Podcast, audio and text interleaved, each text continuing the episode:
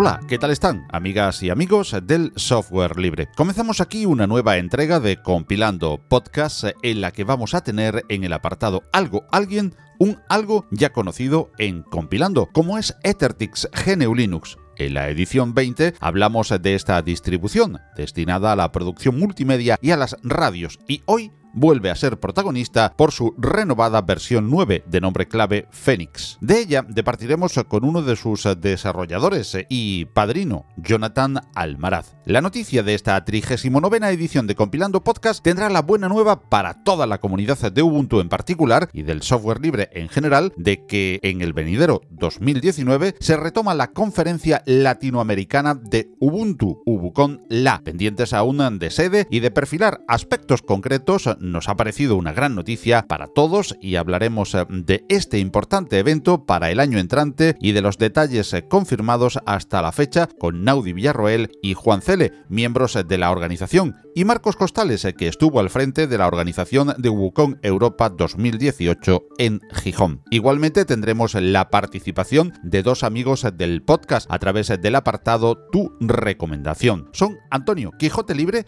y Gustavo Ibáñez, que nos hablan de Emacs y Org Mode y de Kipas XC respectivamente. Y con este código ya escrito, pasamos a compilar una nueva edición de Compilando Podcast. Compilando Podcast, GNU Linux y software libre.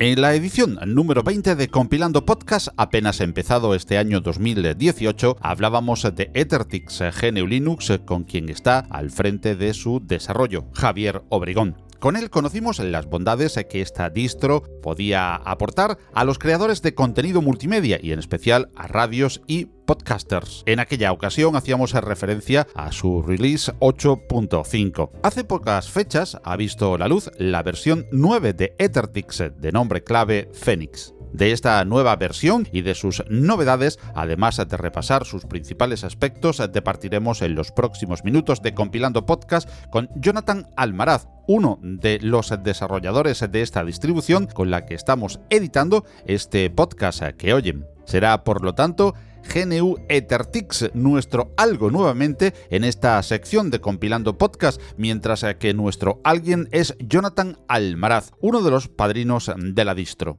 Hola Jonathan, ¿cómo estás? ¿Qué tal Paco? Un gusto enorme el de poder eh, saludarte a vos y a toda la gente que, está escuchando el podcast.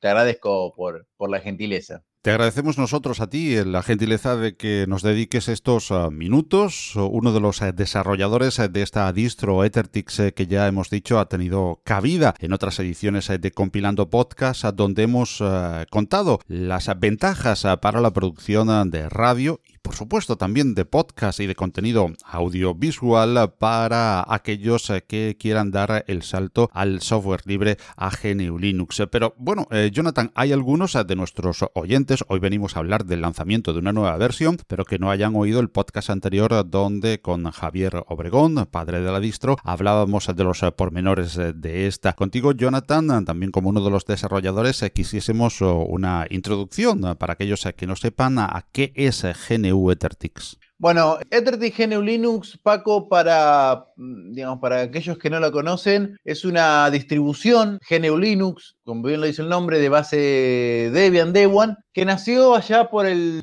2011 más o menos, en la ciudad de Posadas, en Argentina, en una radio en particular, ¿no? FM El Libertador, que tenía algunos problemas técnicos con su computadora y que necesitaba, digamos, alguna solución que no sea del espectro Windows por diferentes motivos. E, encontraron esta distribución, o mejor dicho, empezaron a crear esta distribución y las causalidades del destino hicieron que se vaya propalando entre un compañero que necesitaba la distro, entre otro que ponía una nueva compu, y así se fue creciendo hasta eh, tener lo que hoy es la distribución. A nosotros, quienes estamos, los compañeros y las compañeras que estamos en el desarrollo de la distribución, nos gusta decir que Ethertix es una plataforma educativa más que una distro. ¿Por qué una plataforma educativa? Porque entendemos que el software libre también tiene que ver con esto de aprender, del aprender haciendo y eso es lo que nosotros queremos usar, hacer con la, con la distro, que sea una plataforma educativa donde uno pueda aprender, donde uno pueda hacer, pueda hacer sus proyectos de radio, de podcaster en este caso,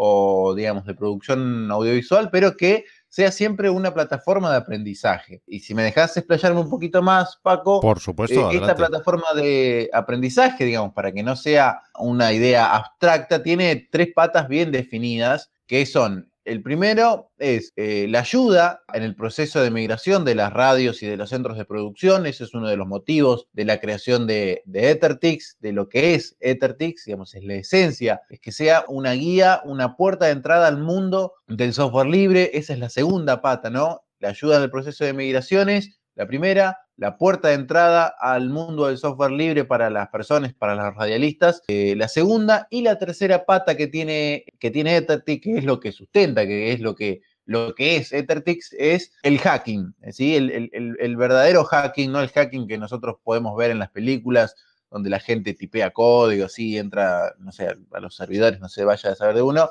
sino el verdadero hacking, es decir, ese, ese, ese motor, esa curiosidad innata de todas las personas de querer seguir aprendiendo, de querer seguir mejorando, de constantemente ir traspasando sus límites. Digamos, esas tres cosas, esas tres patas, el apoyo en las capacitaciones, la puerta de entrada al mundo del software libre y el hacking, son la base de sustentación de esto que nosotros decimos que es Ethertix, que es una plataforma educativa y por eso nosotros decimos que cuando hablamos de Ethertix tenemos que hablar de una plataforma educativa. Ethertix es necesariamente más allá de las cuestiones técnicas que pueda tener con tal o cual programa, digamos, pero es eso, es una plataforma educativa con un número determinado de programas que hacen a la, radio, ¿sí? a la, locución, a la producción de audio, pero que fundamentalmente tiene eso, tiene la facilidad de que está todo instalado y que nos invita a nosotros, nos, nos facilita el camino para que eh, comencemos a aprender, a curiosear el mundo del software libre, a poder compartir las cosas que nosotros hacemos con la comunidad que desarrolla Ethertix.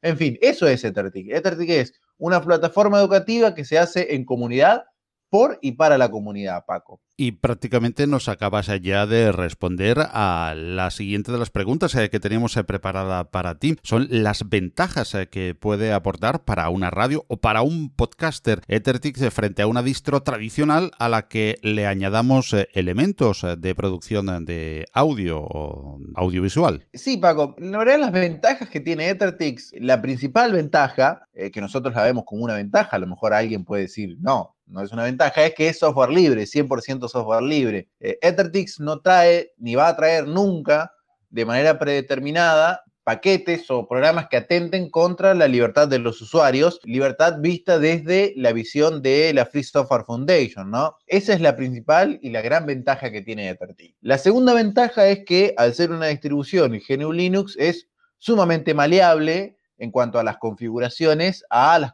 que, digamos, a las computadoras de las radios y de los podcasters. Vos sabés, Paco, aquí en América Latina es muy común encontrar computadoras viejísimas funcionando en las radios. Computadoras, te digo, Pentium 2, para que te des una idea eh, de, lo, de lo vieja que son. Y si vos querés instalar en una Pentium 2 un Windows 7, no te va a funcionar ni que aunque quieras rezarle a todos los santos, o si querés instalarle, no sé, alguna, alguna versión mucho más nueva, eh, no va a funcionar. Ethertix tiene la ventaja de que funciona perfecto en esas máquinas. También otra característica y otra ventaja para los eh, radialistas, para los podcasters, es que tiene todas las herramientas ya preinstaladas. Si vos haces radio, producís radio o producís audio o sos podcaster, vos tenés, te, bajás la ISO de Ethertix, te descargas Ethertix, lo instalás eh, y ya tenés todos los programas desde, por ejemplo, G-Radio o Rivendell como automatizadores de audio hasta Audacity Ardor para editar audio, eh, dos editores multipista, eh, un cliente de streaming funcionando en la compu, es decir, digamos, no quiero, hay más de 200, hay más de 2000 paquetes en Ethertix. No, no, voy a nombrarlos a todos porque sería imposible recordarlos a todos, pero digamos, todos los programas que vos necesites para trabajar en radio, para hacer un podcast, están en Ethertix, digamos, ya están preinstalados, ¿no? No hay que andar buscando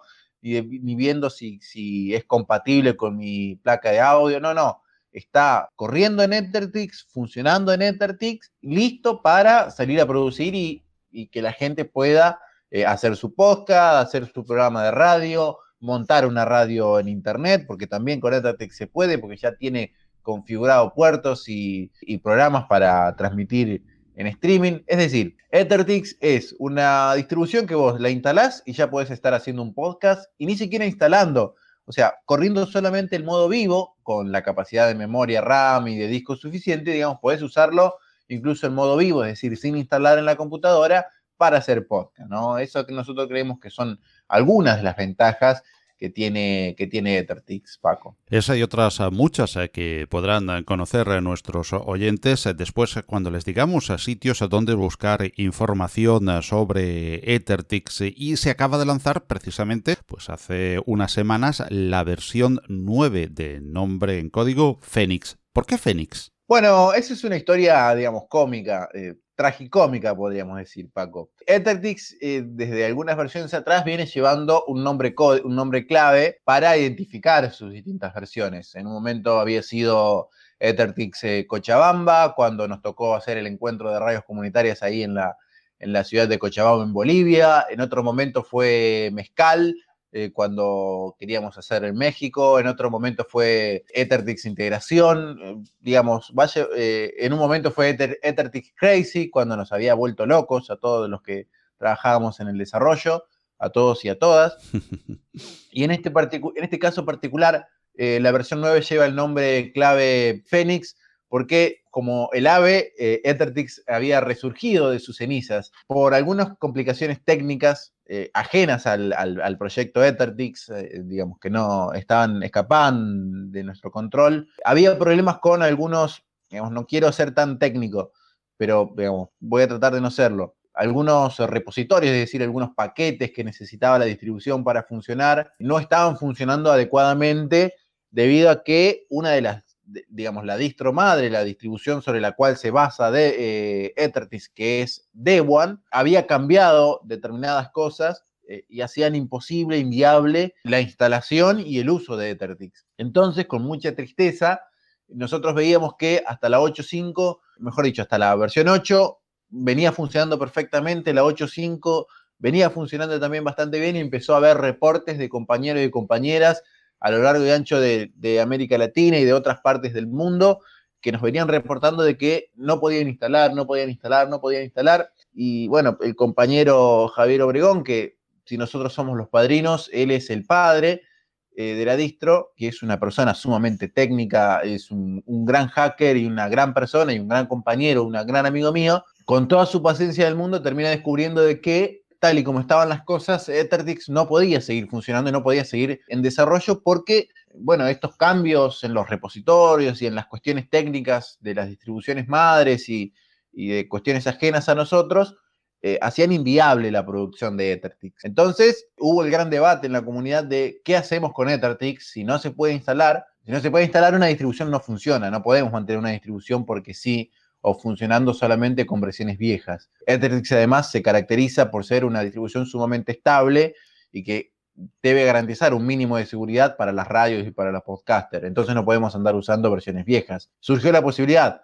hacemos una, distribución basada, no sé, en Ubuntu o en, o en ARC, en alguna otra distribución para poder mantener Ethertix surgió la idea de hacer un metapaquete, es decir, no una distribución, sino un script que instale determinados programas en cualquier distribución GNU. Tampoco se pudo. Digamos, surgió ese debate, ¿no? Y todos los caminos parecían apuntar a que Ethertix moría, digamos, el proyecto moría, no podía seguir existiendo.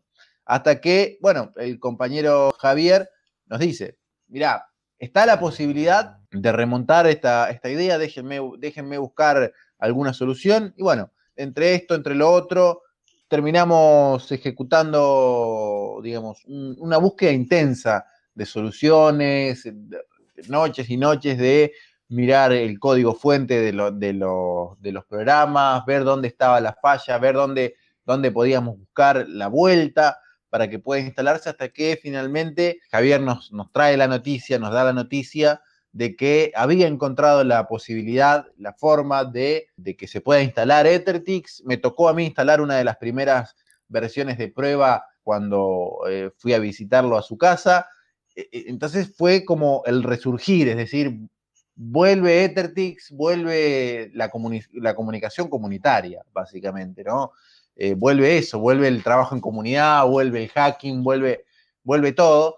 Y digamos, fue como una, como una alegría de toda la comunidad el hecho de que pueda volver a resurgir la, la distribución y de ahí sale el nombre Fénix, ¿no? El ave que se levanta de sus cenizas cuando parecía que ya estaba muerto el proyecto Ethertix, aparece nuevamente con más fuerza, con nuevas funcionalidades, nuevas gráficas incluso. Eh, así que por eso lleva el nombre de Fénix, el ave que resurge de sus cenizas, Paco. Y ahora hablaremos eh, de muchísimas eh, novedades que trae esta versión 9, esta versión Fénix, pero una de las que nos llama poderosamente la atención es que se vuelve a Debian. Ya estuvo basada en Debian, después se pasó a Debian como base de Ethertix y en esta ocasión se ofrecen ambas posibilidades, una con base Debian y otra con base Debian. El porqué de esta primera novedad y ahora comentaremos otras más importantes también. Bueno, Paco, eh, en realidad esta distribución desde el principio buscó ser, lo dije en la pregunta anterior, una distribución robusta, fuerte eh, y segura para trabajar en radio. Eh, no podemos andar con una distribución que tenga cuelgues o que sea, digamos, inestable para trabajar. Vos sabés que una radio, alguien que haga podcast, no puede estar dependiendo de que la máquina se cuelga o que la distribución no termina siendo demasiado estable. Entonces, por eso se eligió una distribución robusta, fuerte, como lo es Debian, o como lo era Debian en sus inicios. O sea, es que Debian es una de las distribuciones más utilizadas, por ejemplo, en el entorno de servidores y, eh, digamos, en el mundo del sysadmin, los administradores de sistemas, es una, una distribución que es robusta, fuerte, digamos, cumple con esas características. Se usó Debian en su momento. Hasta la versión 7 más o menos se venía usando Debian, no había ningún problema. Hubo una gran discusión hasta la versión 7 entre 7, 8, no recuerdo bien ahora, digamos la versión de Ethertix, entre dentro de la comunidad Debian, entre quienes querían excluir, eh, cambiar el sistema de inicio, digamos. si me estoy haciendo muy técnico, cortame. No, no, no, no, en, absoluto. La, polémica SystemD supongo que es la que te refieres. Exactamente, la, la, la polémica SystemD entre los detractores del SystemD y eh, los defensores del SystemD. Como muchos de los que estamos ahí adentro de la, del, del desarrollo, digamos, más fino de Ethertix, no la comunidad, no somos bastante, no estábamos familiarizados con el mundo de la programación y de la administración de sistemas, sino que venimos más del palo de la comunicación, de la radio, del diseño, venimos más de ese lado. Quien está en el meollo de esa cuestión es nada más y nada menos que el padre de la distribución, que es Javier Obregón, y él es un devianita de corazón. Y además ser de devianita de corazón es una persona que, digamos, es de la vieja guardia, por no decir, digamos, viejo, es de la vieja guardia de los administradores de sistemas, una persona que se ha formado, como nos formamos todos, en el mundo del software libre, con la visión de comunidad, ¿no? Y esta discusión de System D, de incluirlo a la fuerza o no incluirlo a la fuerza, de tocar un sistema tan vital como el sistema de inicio, el proceso cero de todas las computadoras, de las distribuciones, y más de la manera en la, en la que se lo quería cambiar, provocó que se abandonara Debian por estas cuestiones filosóficas más que técnicas, ¿sí? porque técnicas mm, había algunas cuestiones técnicas, digamos, pero más que nada es la cuestión filosófica, ética de la forma en la que se trabajó el proyecto o la polémica System D. Por esas cuestiones se decidió abandonar Debian y se pasó a una nueva distribución base que es el proyecto Debian, ¿sí? Digamos, el fork de Debian, nosotros lo tomamos como base. Y eh, hemos recibido críticas en ese momento de todos los colores, cómo van a cambiar Debian, Debian es lo mejor, cómo no van a cambiar Debian, De Debian es solamente un proyecto, eso no va a funcionar, bla, bla, bla, bla, bla, bla, bla. Y Javier, junto al apoyo de la comunidad y de, todas las personas, termina sacando una distribución de base Debian eh, que logró incluso algún reconocimiento por eso, digamos, del proyecto Debian. Aparecía incluso en la, página como la primera distribución para rayos que usaba Debian. Bueno, algunas cuestiones, digamos, de, marketing, pero esa es la, cuestión de por qué en su momento se pasaba de base Debian a Debian por la cuestión filosófica y la discusión y la polémica entre System D, o System 5 y System D, y porque además también Debian ofrecía eh, alguna, algún apoyo más cercano en cuanto a la comunidad y al apoyo de las, de las personas que estaban detrás del, desarrollo. Esa es la, principal versión. Podríamos discutir después cuestiones técnicas de por qué Debian y no Debian, o Debian y, y no Debian, pero esa es la cuestión, la cuestión principal, Paco. Y creo que también me preguntaste, corregime si no, eh, de por qué ofrecían ahora Efectivamente, las, de por qué se, las dos distribuciones. El por qué se vuelve de nuevo pues a, ofrecer esa versión Debian que se había abandonado en, en, pro de, Debian como una de las novedades y si quieres ya engarzamos y nos puedes contar el resto de novedades.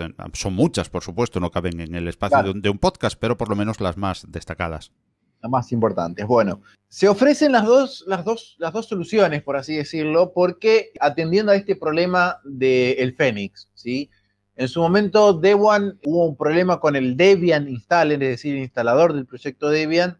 Digamos, no, no, conozco bien el detalle técnico, pero digamos, era el que estaba arrojando los problemas. Eh, intentábamos, intentábamos, intentábamos, intentábamos, intentábamos, y con la única distribución con la que pudo salir, digamos, una, una versión estable fue Debian, en primer lugar, entonces dijimos, bueno, necesitamos corregir, necesitamos sacar una nueva, una nueva versión de, de que corrija estos problemas, vamos a hacerla sobre la que funciona, sobre, sobre Debian, y trabajemos en solucionar el problema de Ethertic sobre base Debian. ¿sí? Por eso hoy, primero hubo una versión de base Debian, ¿sí? la versión 9, la versión oficial, eh, de, la primera versión oficial de, la, de Ethertix 9 es Debian ¿sí? porque fue la, que primero pudimos lograr hacer funcionar, y después, unos días después, se encontró la vuelta y pudimos sacar también la versión Debian, ¿sí? Así que Ethertix también hoy tiene eh, eh, dos versiones. Para los amantes de System D tiene Debian, para los amantes de eh, otro sistema que no sea System D, tienen Debian, así que, eh, digamos, tienen esas dos versiones. Y para los que no entienden que es un sistema de inicio, pueden descargar cualquiera de las dos versiones de Ethertix, que las dos les van a funcionar perfectamente, amén de las discusiones filosóficas que puede haber por el sistema de inicio. Es más que nada por eso que hay dos versiones, una con Debian y otra con Debian. Simplemente porque primero había un problema con, con Debian,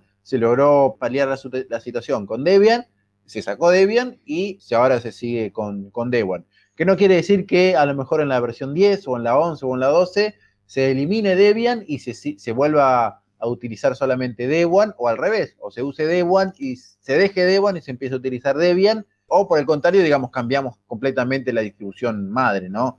Eh, eso no está, no, es, no hay nada seguro porque todo eso depende de cómo lo vaya testeando la comunidad. Digamos, la comunidad vio que Debian en su momento funcionaba y funcionó. En su momento la comunidad vio que Debian funcionaba y funcionó. En su momento la, y ahora la comunidad dice que funcionan las dos versiones y en tanto y en cuanto podamos mantener esas dos versiones, eh, digamos, se mantienen.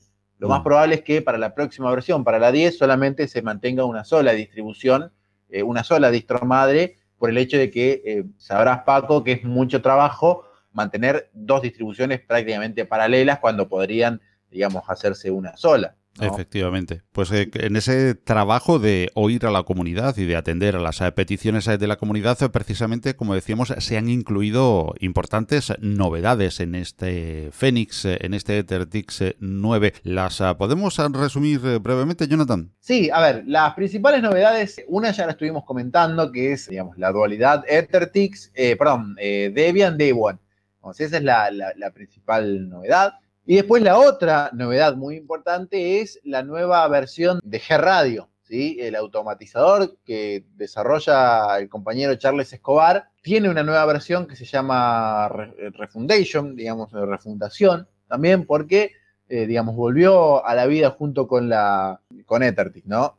Así que, digamos, las, las, dos, las dos principales eh, cambios, los dos principales cambios fuertes es la dualidad entre eh, Debian y Debian y la presentación de la nueva versión de G-Radio, ¿no? Pero igual eh, hay otras versiones, otros cambios menores como siempre en cuanto a la paquetería, porque, digamos, Ethertix lo que tiene es que generalmente los paquetes madre no cambian mucho, pero sí cambian algunas aplicaciones, entonces vamos siempre modificando algún, algún paquetito por acá, algún paquetito por allá, eh, un programa que se cambia de versión, digamos, la base principal de la distribución siempre es la misma, ¿no? Lo que van cambiando son algunas cosas, como por ejemplo esta dualidad Debian Debian, G-Radio, que también va de la mano del desarrollo del compañero Charles Escobar, y fundamentalmente en esta versión, en la 9, debido al problema que hubo en la 8.5 de que había demasiadas fallas y que la comunidad, digamos, no daba abasto en, cuanto a reportar, una de las cuestiones muy importantes y que me gustaría eh, Paco, poder eh, robarte unos minutitos para, para decirlo, es que es la primera, la primera versión de la distribución que de alguna manera tiene un, grupo tester, digamos, tiene un grupo de prueba por fuera de la comunidad, por fuera de lo que es la, comunidad, la microcomunidad, la comunidad de desarrollo, y eso me parece que es muy importante. Compañeros y compañeras que no tienen nada que ver con el desarrollo puntual de la distro, pero que ofrecieron su tiempo, su máquina y, digamos, sus opiniones para poder finalmente sacar una versión candidata a la comunidad en general, ¿no? Me acuerdo ahora del compañero Octavio Valle de FM mm, Regional aquí en Entre Ríos, Argentina, eh, Martín Bayo de la Tecnicatura de Software Libre de la Universidad Nacional del Litoral, acá en Santa Fe, Daniel Rodríguez allá en Misiones, eh, Joaco Yesmar en, en Oaxaca, en fin, importante cantidad de compañeros y compañeras por afuera del grupo de desarrollo de la distribución, pero que aportaron su tiempo para, poder probar la, distribución. Creo que eso también es otro de los cambios muy importantes que se vio en la, en la distribución, ¿no? La dualidad Debian Debian, lo vuelvo a repetir, G-Radio en su nueva versión, la versión 3, ¿sí? ya bastante más pulida, más fuerte, más estable, y este grupo de compañeros y compañeros que se ofrecieron voluntariamente a testear la distribución por fuera de la, de la comunidad de desarrollo antes ¿no? de poder sacar una versión candidata a, la comunidad en general para que sea también la comunidad quien, quien lo pruebe. ¿no? Así que creo que esos cambios fundamentales son los, los de Debian, ¿no? esos tres cambios. Después cambios de paquetería son mínimos, ¿no? Algún programa más que se agrega, otro que se quita, pero digamos, no hacen no hacen el funcionamiento duro de, de ¿no? porque son los mismos programas que venía, que venía teniendo, Paco. Y ya para concluir, Jonathan, vamos a decir y a contar a nuestros oyentes, los oyentes de Compilando Podcast, dónde pueden encontrar información adicional sobre GNU Ethertix y sobre todo, dónde pueden ir también a descargar y a probar en sus máquinas esta nueva versión 9, la Phoenix de GNU Ethertix en realidad aquellos que están curioseando, quieren curiosear sobre qué es Ethertic, quieren ampliar incluso los nuevos cambios y digamos el, detalle finito de los cambios de la nueva versión y de por qué Debian y Debian, eh, pueden visitar eh, la página oficial del proyecto Ethertic GNU Linux, que es gnuethertix.org. Allí es la, la página de la distribución, digamos, donde van a encontrar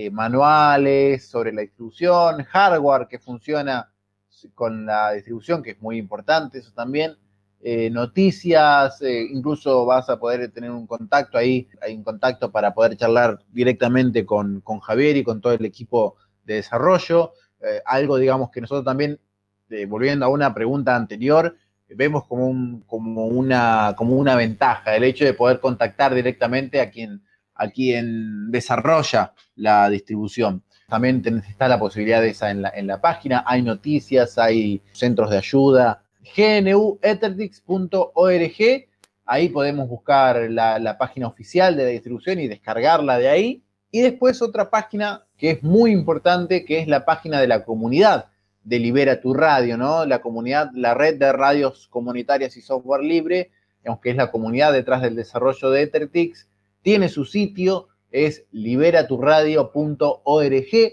Ahí eh, no solamente vamos a encontrar noticias sobre Ethertix, sino eh, noticias sobre el mundo del software libre, de las radios comunitarias, eh, entrevistas, manuales sobre diferentes temas, sobre automatizadores, sobre editores de audio, sobre sacar radio en línea. Es decir, es un centro de ayuda para la comunidad hispanohablante y no hispanohablante eh, que quiera usar software libre, que esté vinculada al mundo de la comunicación por X motivo, porque hace radio, porque hace podcast o porque simplemente es un oyente y es curioso en este mundo, puede visitar también la página de la red de radios comunitarias de software libre, liberaturradio.org, para, digamos, eh, obtener todo este material, encontrarse con gente, eh, suscribirse a la lista de correos, en fin, digamos, tienen esas dos páginas, gnwatertix.org, liberaturradio.org, para, digamos, hablar sobre radios comunitarias y software libre y la distribución. Y después, en cuanto a redes sociales, Paco,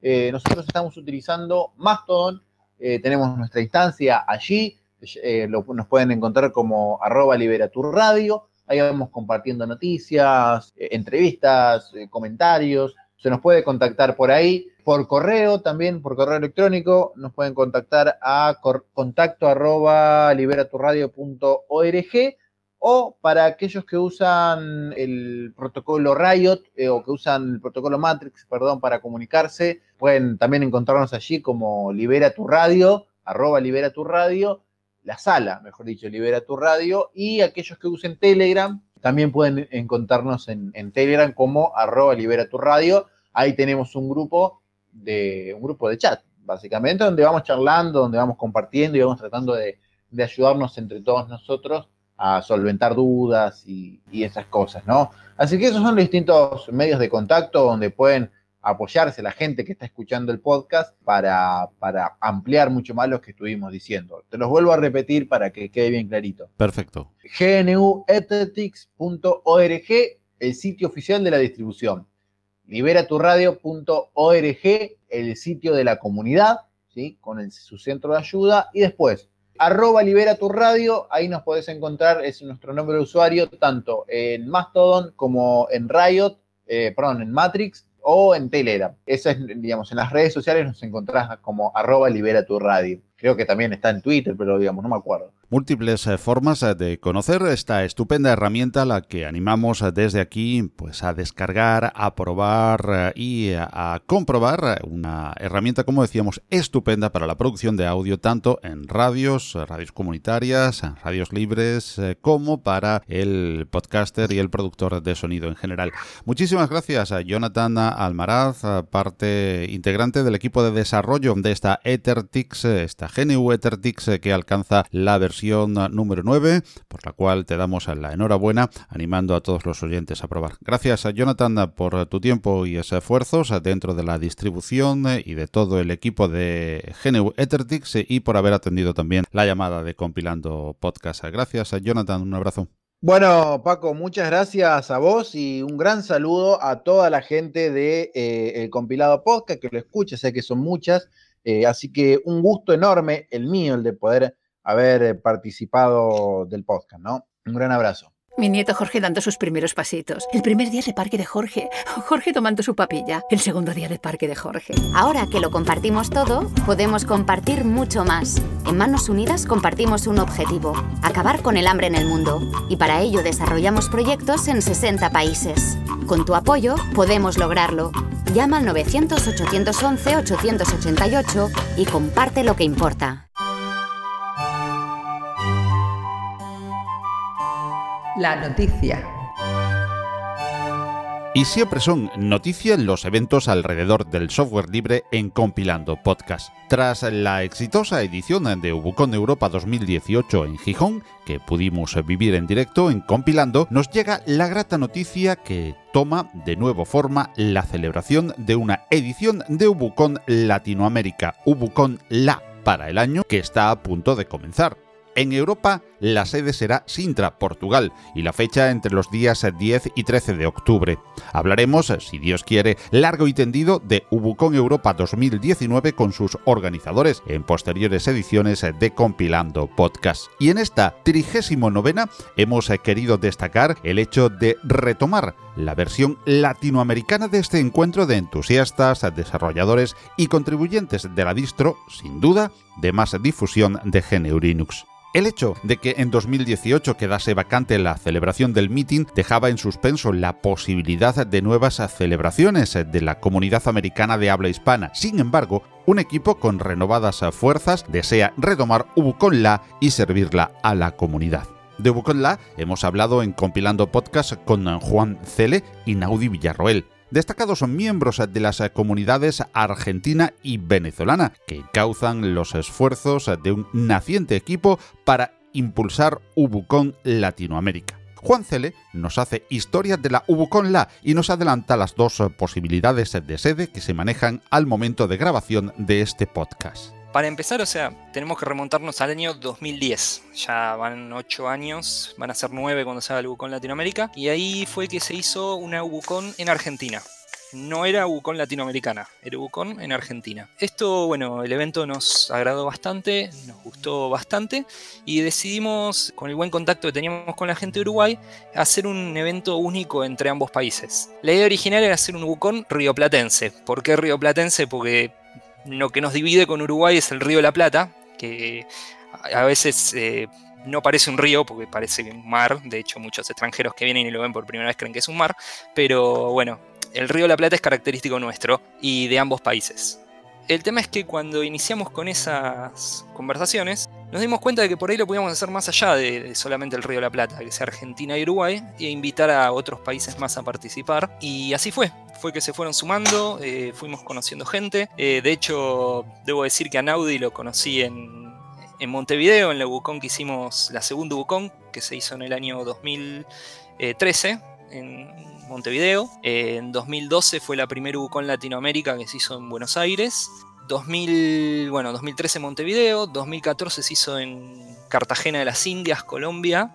Después de ahí se hizo durante tres ciclos seguidos en Lima, Perú. Y bueno, este año 2018 no hubo sede, no hubo un acuerdo, bueno, no, se llegó a elegir una sede para hacerlo. El tema es que eh, creo que vinimos con muchas ganas del Ebucón de Europa, de retomar esto y de que vuelva a surgir. Y empezamos a mover acá, a hacer ruido, como decimos, eh, y bueno, el ruido parece que empezó a pegar, que empezó a gustar. Eh, empezaron a aparecer países, hoy estaba viendo el chat y se sumó alguien de Costa Rica. Bueno, también hay gente de México, apareció Chile, también, que no teníamos mucho contacto. Y bueno, eso nos está dando muchas ganas de, hacer este Bucón 2019. Y bueno, todavía no, no tenemos decidida la sede, pero pero esperemos que pueda ser Chile y si no, en todo caso, será Argentina. Naudi Villarroel nos indica la posibilidad de la vía chilena, además de hacer hincapié en la renovada ilusión de los grupos. La idea es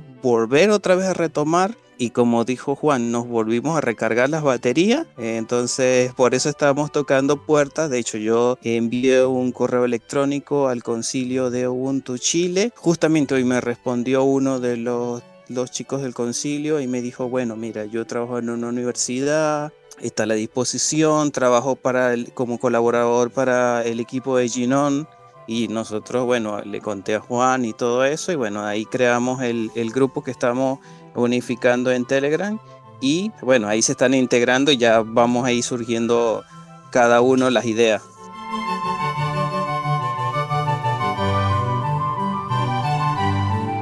Aún es pronto para definir muchos de los aspectos como sponsors, por ejemplo, pero el equipo se pone como meta el cercano mes de enero para decidir la sede que, como nos cuenta Juan Cele, está orbitando entre Argentina y Chile. En realidad todavía es muy temprano para hablar de sponsoreos o de empresas que estén detrás, porque bueno, eh, la idea es en estos momentos eh, definir y ver quiénes son los que van a, van a participar de lo que es la organización previa. Una vez que lleguemos, estamos estipulando como fecha límite mediados de enero, vamos a tener recién ahí definido qué sede va a si va a ser Santiago de Chile o Buenos Aires. Por supuesto, el nexo de unión entre los asistentes es el software libre GNU Linux y la distro más popular de este sistema, Ubuntu, pero la Ubucon Latinoamérica tiene además un idioma común, el español, como nos destaca Juan Cele. Lo que nos une a todos los latinoamericanos es el mismo idioma. Bueno, eh, tenemos eh, Brasil que es portugués, pero bueno, no sé, si van a estar participando o no desde Brasil. Ellos tienen una estructura muy diferente a la nuestra. Eh, siendo un país tan grande, suelen hacer sus propios eventos y bueno, la barrera del idioma a veces también nos complica con respecto al portugués, pero sí, como todas las versiones anteriores, el idioma oficial siempre fue el español, pero si alguien desde afuera quiere venir y participar y quiere dar alguna charla en inglés, veremos de conseguir algún traductor que puedan hablar y que puedan entenderse. Marcos Costales estuvo al frente del equipo que organizó la exitosa edición 2018 de Ubucon Europa en Gijón, Asturias, y está encantado con su participación en pasadas ediciones del encuentro en Latinoamérica. Por ello, no quiere dejar pasar la oportunidad de animar a la asistencia a la futura Ubucon La 2019. Sí, por supuesto, son los maestros. Yo, mi primer Ubucon fue en Colombia y vamos, espectacular, espectacular en todo, en cantidad de gente, en eventos. De ahí aprendimos un montón.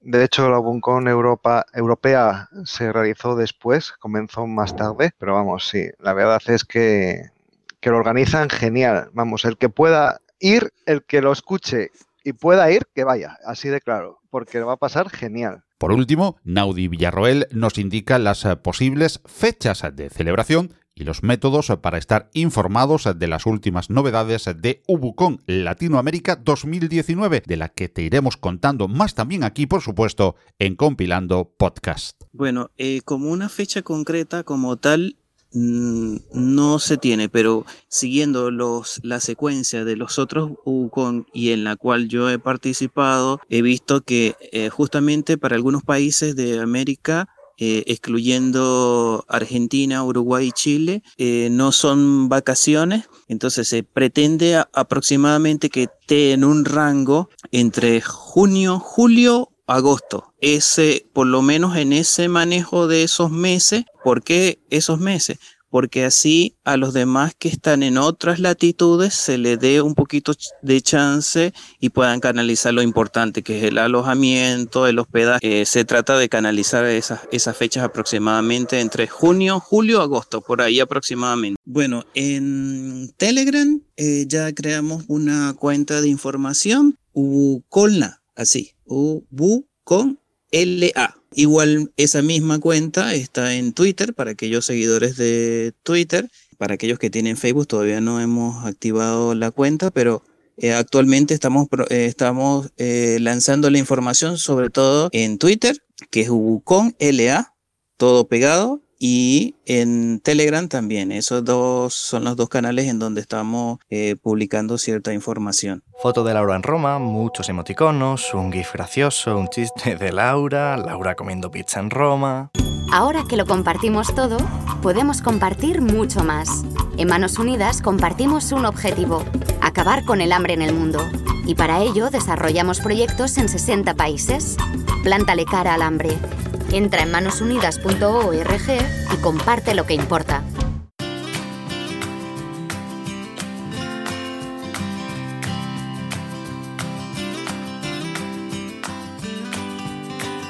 Tu recomendación. Tu forma de hacer juntos, compilando podcast. Los audios de nuestros oyentes para que hagamos juntos, compilando podcast.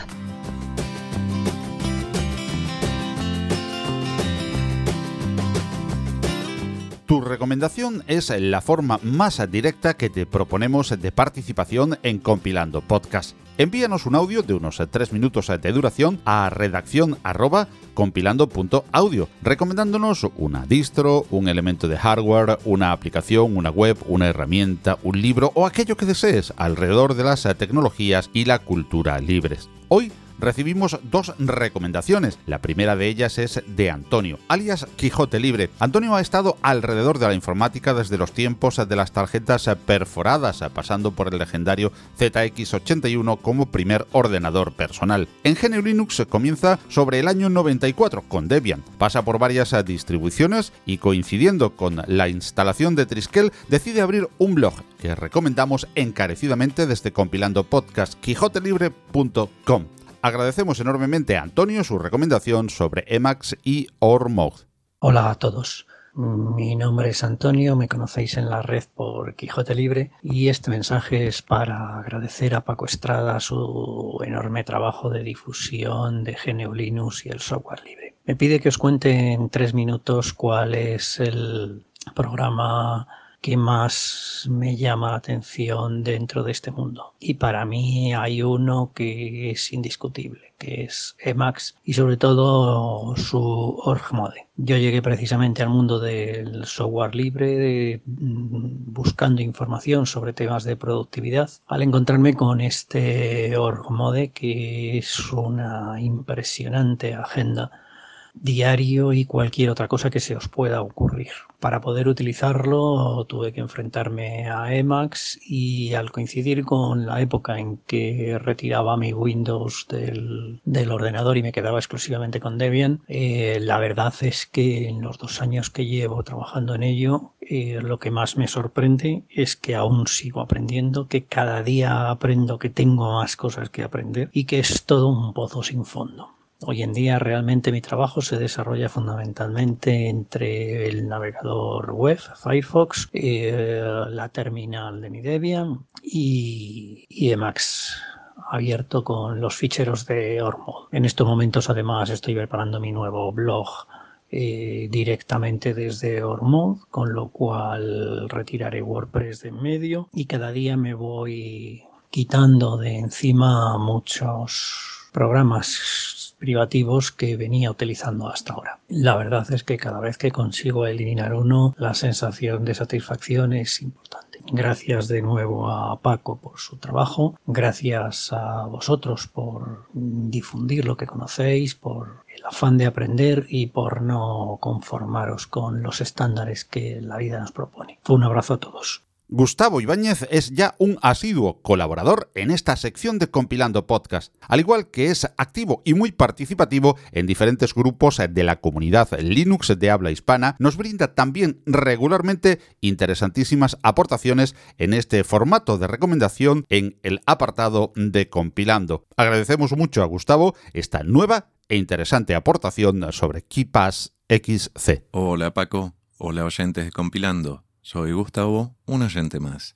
A medida que pasa el tiempo usando computadoras, internet y otros dispositivos, acumulamos una cantidad enorme de nombres de usuario y contraseñas.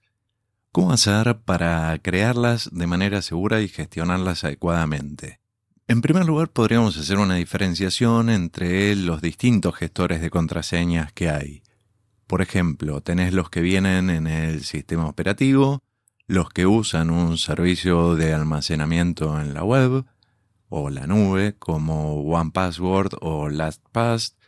Generalmente estos eh, gestores se utilizan instalando un complemento en el browser. Y hay otros que son un programa que puedes descargar a tu equipo. Hace unos 12 años aproximadamente compré un pendrive y venían algunos programitas instalados.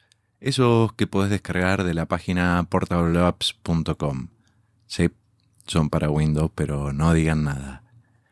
Uno de los que venía se llamaba KeePass y comencé a usarlo, me resultó muy cómodo. Lo vengo usando desde ese momento. El sucesor se llama KeePass XC. ¿Por qué elijo usar KeePass XC? En primer lugar, porque es Floss lo que yo elijo para uso personal. Este programa está disponible también para Windows, Mac, Linux e incluso para Android. O sea que si te tenés que llevar tus claves al trabajo porque no usan Linux, por ejemplo, lo vas a poder instalar de cualquier manera. Otro tema es porque los datos están en mi poder. Se crea una base donde se almacenan las claves. Por ejemplo, Podés tener una base para las cuentas laborales y otras para las personales, o la cantidad de bases que necesites o tengas ganas. Aparte de no almacenar la información en un servidor, permite generar passwords y passphrases con el método Diceware y modificar o ampliar el diccionario. Para quienes no se encuentren familiarizados con Diceware, les cuento que es el método considerado como uno de los más seguros para crear contraseñas y lo mencionamos en las recomendaciones del episodio 36 de Compilando. Este programa protege la base de nuestras claves con una contraseña maestra, a la que se le puede agregar una llave, que es otro archivo. O sea que si tienen acceso a tu base no van a poder abrirla sin ese archivo llave. También permite utilizar una llave física como las de la marca YubiKey, lo que te brinda aún mayor seguridad. YubiKey es una marca, hay un montón. También se puede usar para acceder a muchos servicios online como segundo factor de autenticación, que es algo muy recomendable. Independientemente del método que utilices para gestionar tus passwords, recuerda cambiarlos con frecuencia. El programita este te permite establecer una fecha de vencimiento para cada clave y recuerda también hacer backups frecuentes. Muchos saludos y gracias por el podcast.